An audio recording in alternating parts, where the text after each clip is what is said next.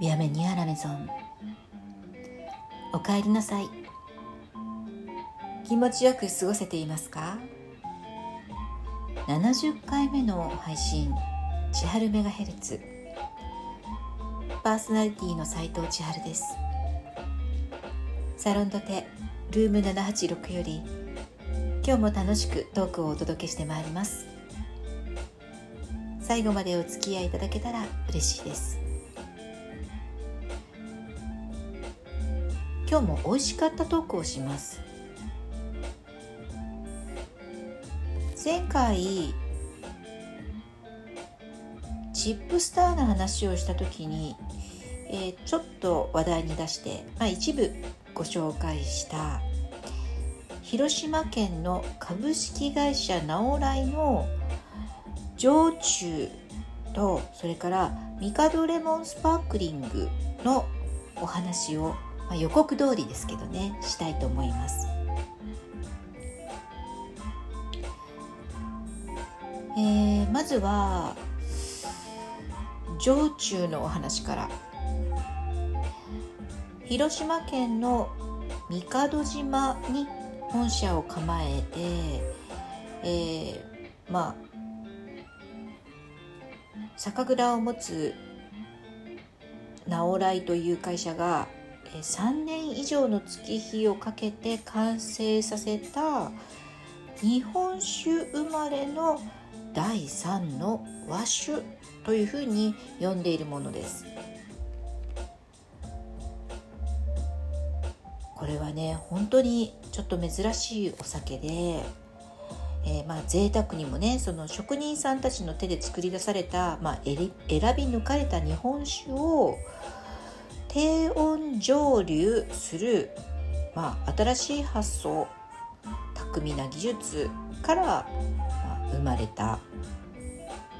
ピュアなアルコール分だけを抽出した、まあ、お酒ということになりますよね。ベースが日本酒でも焼酎じゃないからまああの最も税を尽くした第三の和酒っていう風にねメーカーさんとしては、えー、呼んでいます。でも全くその通りですよね。新しいお酒。でまあ、実はこれ実際に、まあね、ちゃんと頂いてみたんですけれどもこの低温蒸留という独自の技術、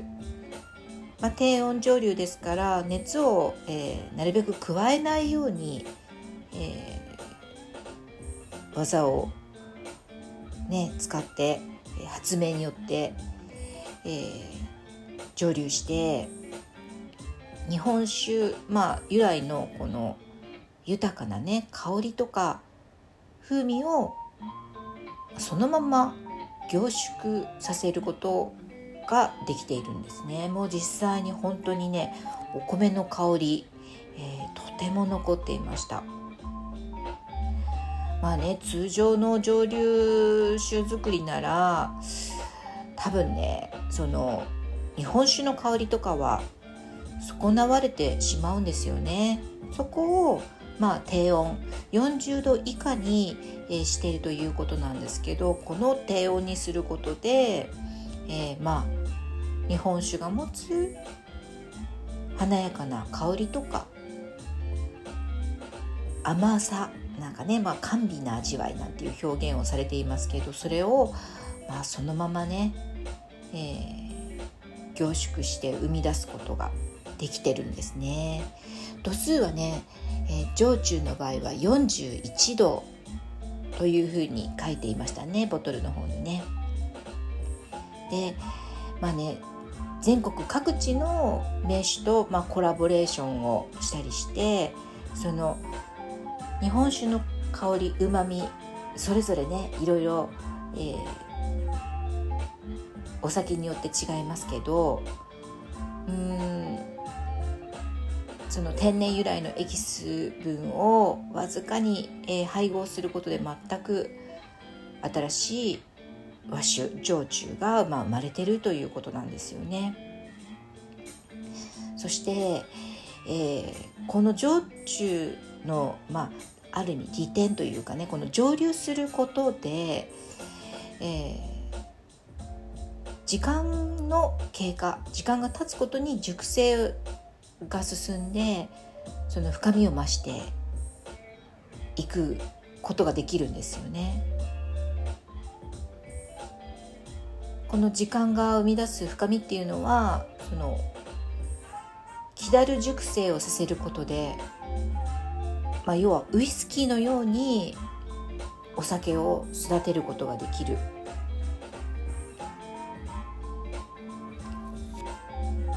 日本酒のままだとねこうアルコール度数が高くないので一般的には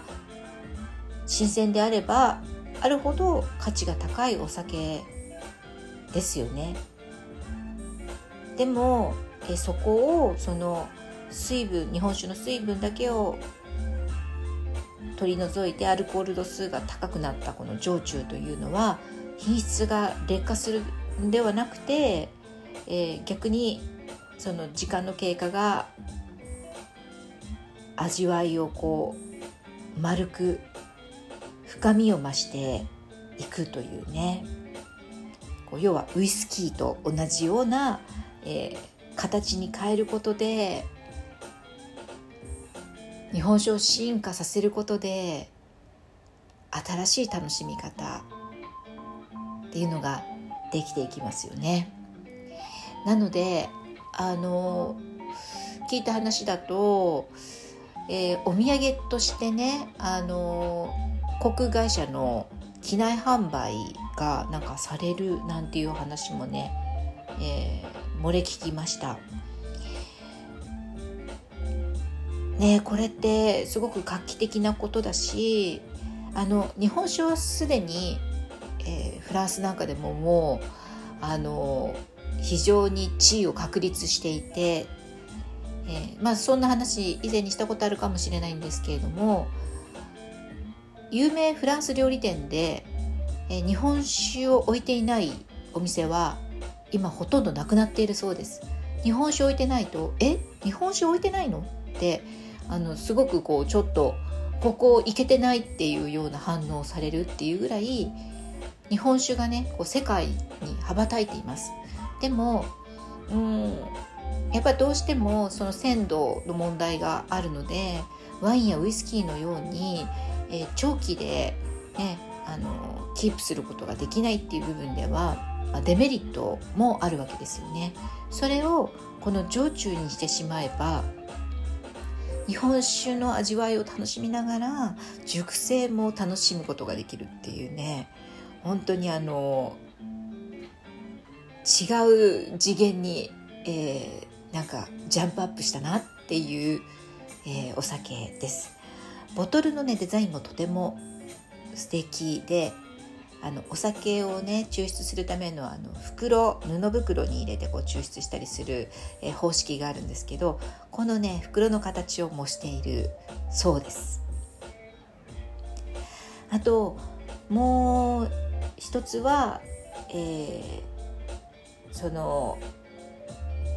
帝島で栽培された、えー、レモン。えー、このねレモンを皮ごと食べても安心な、えー、栄養満点の、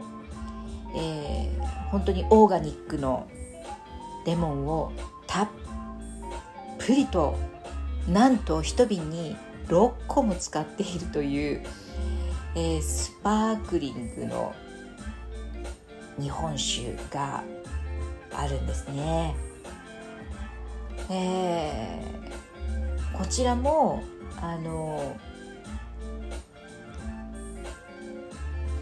まあ、素晴らしい日本酒で、えー、仕込み水も、まあ、呉市の北部にある名水灰ヶ峰の、えー、伏流水を使っていて、えー、